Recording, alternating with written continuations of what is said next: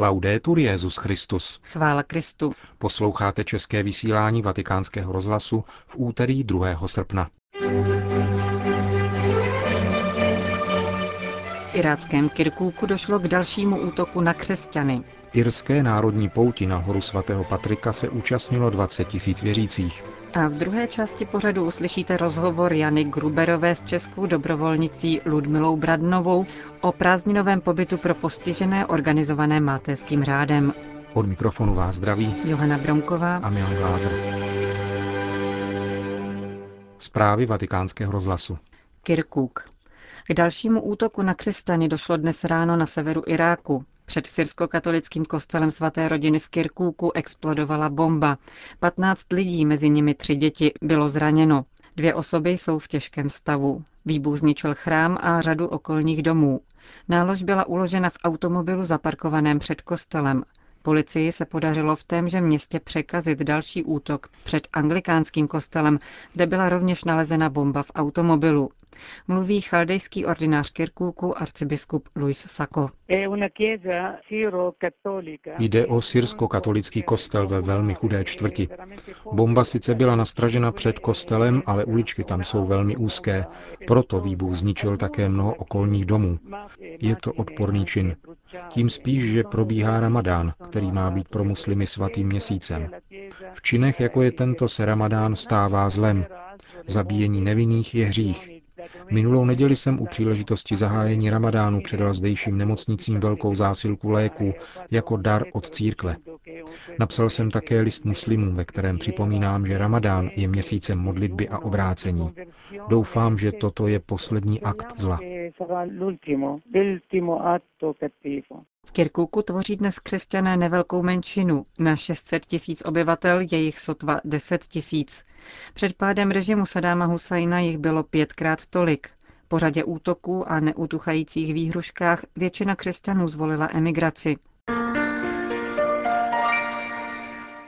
Dublin. V době, kdy se církev v Irsku potýká s následky svých chyb, katolíci hledají naději u svatého Patrika. Tak arcibiskup Michael Neary komentoval nebývalý úspěch v neděli zakončené pěší pouti na horu svatého Patrika. Právě tam patron Irska zahájil v roce 441 svou evangelizaci ostrova 40-denním postem. Od té doby tam rok co rok, po více než 1500 let, putují irští katolíci. Minulý týden jich tam vystoupalo více než 20 tisíc. Během mše svaté na vrcholku hory arcibiskup Míry poznamenal, že chyby duchovních jsou pro tamní církev velkým otřesem. Hněv a pocit zklamání, které pocitují věřící lajci, s nimi sdílí také kněží i biskupové. Arcibiskup Míry zdůraznil, že pouť nahoru svatého Patrika může být symbolickým programem obnovy tamní církve. Pomáhá totiž v návratu ke kořenům víry a připomíná nutnost pokání a duchovní obnovy, řekl arcibiskup Michael Neary u příležitosti národní pouti na horu svatého Patrika. Jeruzalém. Po 44 letech zpřístupnil Izrael místo, kde měl být podle tradice pokřtěn Ježíš, uvádí agentura Aisha News. Lokalita Kasr al-Jahud na západním břehu Jordánu byla zavřena od roku 1967. Okolní oblast byla podminovaná a ohrazená, aby zabránila infiltracím z Jordánska. Od 80. let armáda zprůchodnila úzkou uličku, po níž předem objednané skupiny mohly navštěvovat posvátné místo. Kvásr al-Jahud je navštěvován především věřícími východních církví. Nyní díky odminování a restauračním pracím bude místo, které je ve vlastnictví Izraelského ministerstva pro turistický ruch, otevřeno pro všechny. Jak dodává článek agentury Asia News, podle řady badatelů byl Ježíš pokřtěn právě v těchto místech, jižně od známého mostu v Alenby, hlavní spojnice mezi břehy Jordánu. Jiní se ale domnívají, že ke křtu došlo na východním břehu řeky, v místech zvaných Al-Maktas, což v arabštině znamená ponoření nebo křest. Pro Al-Maktas mluví také evangelijní zprávy, výpovědi dávných poutníků i archeologické nálezy četných kaplí a kostelíků. Jordánský Al-Maktas navštívil při své pouti do svaté země v roce 2000 také Jan Pavel II. a v květnu roku 2009 Benedikt XVI. Konec zpráv. Sii laudato per coloro che perdonano per il tuo amore, sopportando infermità e tribolazioni.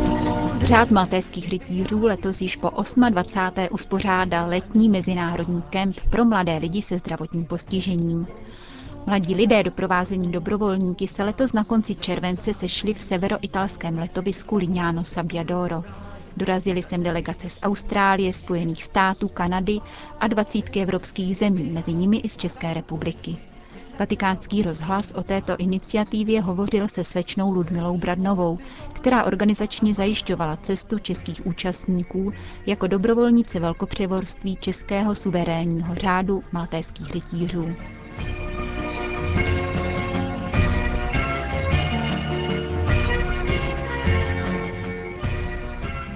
Jak velká byla naše česká skupina? Kolik tam bylo doprovodu? Jak jste se vůbec do Itálie dopravili? Naše česká skupina čítala 21 členů, 8 hostů s tělesným i mentálním postižením. Nejčastěji jsou to hosté po dětské mozkové obrně v doprovodu deseti dobrovolníků, včetně kněze.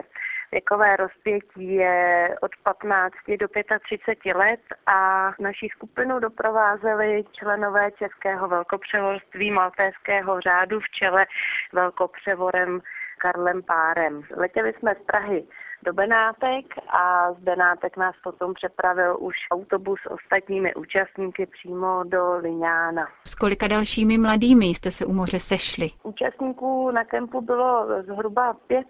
Byli to účastníci z 22 zemí z Evropy, Austrálie a USA. Do těch 500 účastníků jsou zahrnuti i členové organizačního týmu a VIP hosté v čele s velmistrem řádu Matthew Festingem. Je to poprvé, co jste se takovéhoto summer campu účastnili, nebo už jste se někdy v minulosti někam vydali? Už jsme se vydali v minulosti, naše skupina se zúčastnila již po desáté.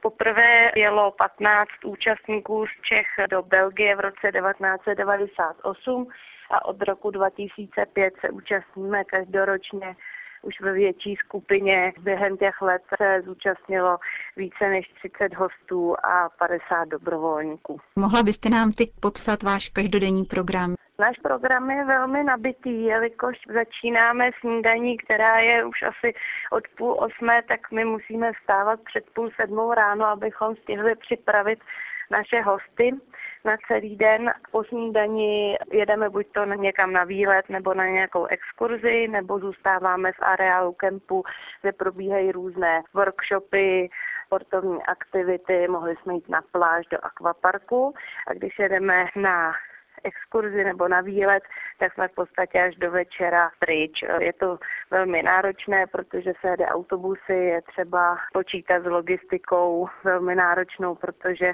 ty vozíčkáři to nemají lehké při nakládání do autobusu. Ten den končí až kolem půlnoci, potom, kdy po večeři máme různé diskotéky, koncerty, nebo nějaké párty. My dobrovolníci se dostaneme do postele až někdy kolem druhé hodiny v noci. Takže přiznávám, že ke konci týdne už je únava velmi znatelná. Vy jste hovořila o tom, že jste jezdili na výlety, koupali jste se, jistě ale bylo pamatováno i na duchovní program, na duchovní obnovu. Zmiňovala jste se mi, že naše česká skupina měla svoji českou mši svatou v místní kapli. Duchovní program je nedílnou součástí této akce. Skoro každý tým má sebou kněze, který je všem kdykoliv k dispozici. Po celý týden je možnost svátosti smíření nebo jen nezávazného rozhovoru a několikrát týdně jsme měli tedy možnost mít i mši svatou v našem jazyce. Mimo ty hlavní velké mše pro celý kemp, to je zahajovací a zakončovací mše svatá, jsme měli i společnou mši svatou Padově v bazilice svatého Antonína. A ve středu večer, to je takzvaná tichá noc, máme modlitbu růžence a adoraci společnou. A musím přiznat, že i když se toho kempu účastní i nevěřící lidé, tak je to pro všechny úžasně silný zážitek.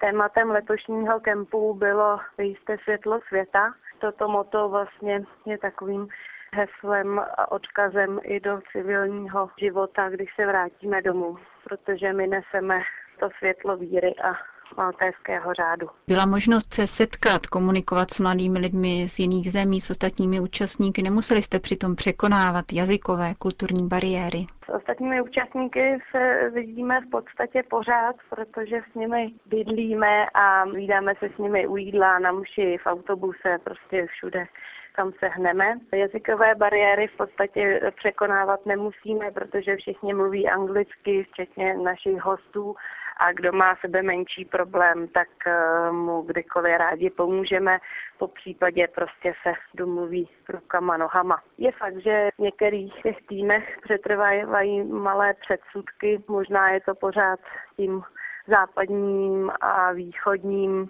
rozdělením a je fakt, že občas se setkáváme s malou nevraživostí, ale to je úplně minimální a v podstatě my si jsme nejblíž se švédským týmem, protože jsme zjistili, že ta mentalita je skoro stejná. Takže jste se obrátili k severským národům. Jak jste ano. spolupracovali s italskými dobrovolníky? Tu akci zajišťovala asi stovka dobrovolníků Malteského řádu tady přímo v Itálii. Hlavními organizátory jsou samozřejmě Italové, ale v tom celém organizačním týmu bylo i spoustu dobrovolníků z celé Evropy. Jsou to dobrovolníci, kteří už mají s tím kempem zkušenosti a znají je i ostatní tým lídři. Každý tým měl svého styčného důstojníka, který zajišťoval důležité informace a styk s tím vedením kempu. Každý den je takzvaný team leaders meeting, kdy se sejdou vedoucí týmu camp leadery a řeší se základní organizační otázky a program a podobně takže spolupráce dopadla jako vždy na jedničku a organizace byla naprosto skvělá. Předpokládám, že tento týden u moře jste určitě čerpala z vaší osobní dovolené. Co vám tato služba osobně dává? Ano, já si jako všichni dobrovolníci na tuto akci dovolenou beru, protože mám svoje civilní zaměstnání pro mě je ta služba lidem s postižením a nemocným opravdu takovým životním posláním. Tak jsem našla smysl života, spoustu přátel, získala jsem velké zkušenosti a myslím, že ta práce mi ukázala i skutečnou boží lásku. Kdyby chtěl někdo pomoci, obdobně jako vy, kam by se mohl obrátit? Pokud by někdo použil se třeba zúčastnit toho letního kempu, ze kterého jsme se právě vrátili, tak je asi nejlepší se obrátit přímo na mě, anebo přes eh, velkopřeborství Maltéského řádu tady v Čechách. Ta akce je teda omezená, účastníci jí malé množství lidí, takže nemůžeme poskytnout tu účast všem, ale velkopřeborství Maltéského řádu tady v Čechách pořádá i maltéskou pouč do Lourdes, kdy vypravujeme každoročně celé letadlo. Je to první víkend v květnu a další aktivity maltéského řádu, především teda charitativní, pořádá Maltéská pomoc, obecně prospěšná společnost, která vlastně naplňuje charitativní dílo řádu takže se stará o seniory, o lidi s postižením, o děti v nouzi a podobně. Teď jsem se vás chtěla zeptat už úplně na závěr našeho rozhovoru. Vzpomenete si na nějaký pěkný moment, na něco, co se vám vrilo do paměti z tohoto týdne u moře? Určitě, mně se teda vrilo do paměti velké množství zážitků. Nejvíc si odnáším ten vděk těch hostů, o které my se staráme. Asi nejvíc mě zasáhlo poděkování jedné klientky, jejíž osud je tak strašný, že člověk úplně přebíhá mráz po zádech, protože její rodiče s zacházeli tak strašným způsobem, že je dnes na vozíku a že je sama v ústavu. A ona celý týden té Itálii zažívala neuvěřitelnou radost, měla úsměv na tváři a byla spokojená a i přes velké psychické problémy byla velmi vyrovnaná. A ten její vděk je pro nás opravdu ten největší dík a ten největší zážitek. S českou dobrovolnicí Ludmilou Bradnovou hovořila Jana Gruberová.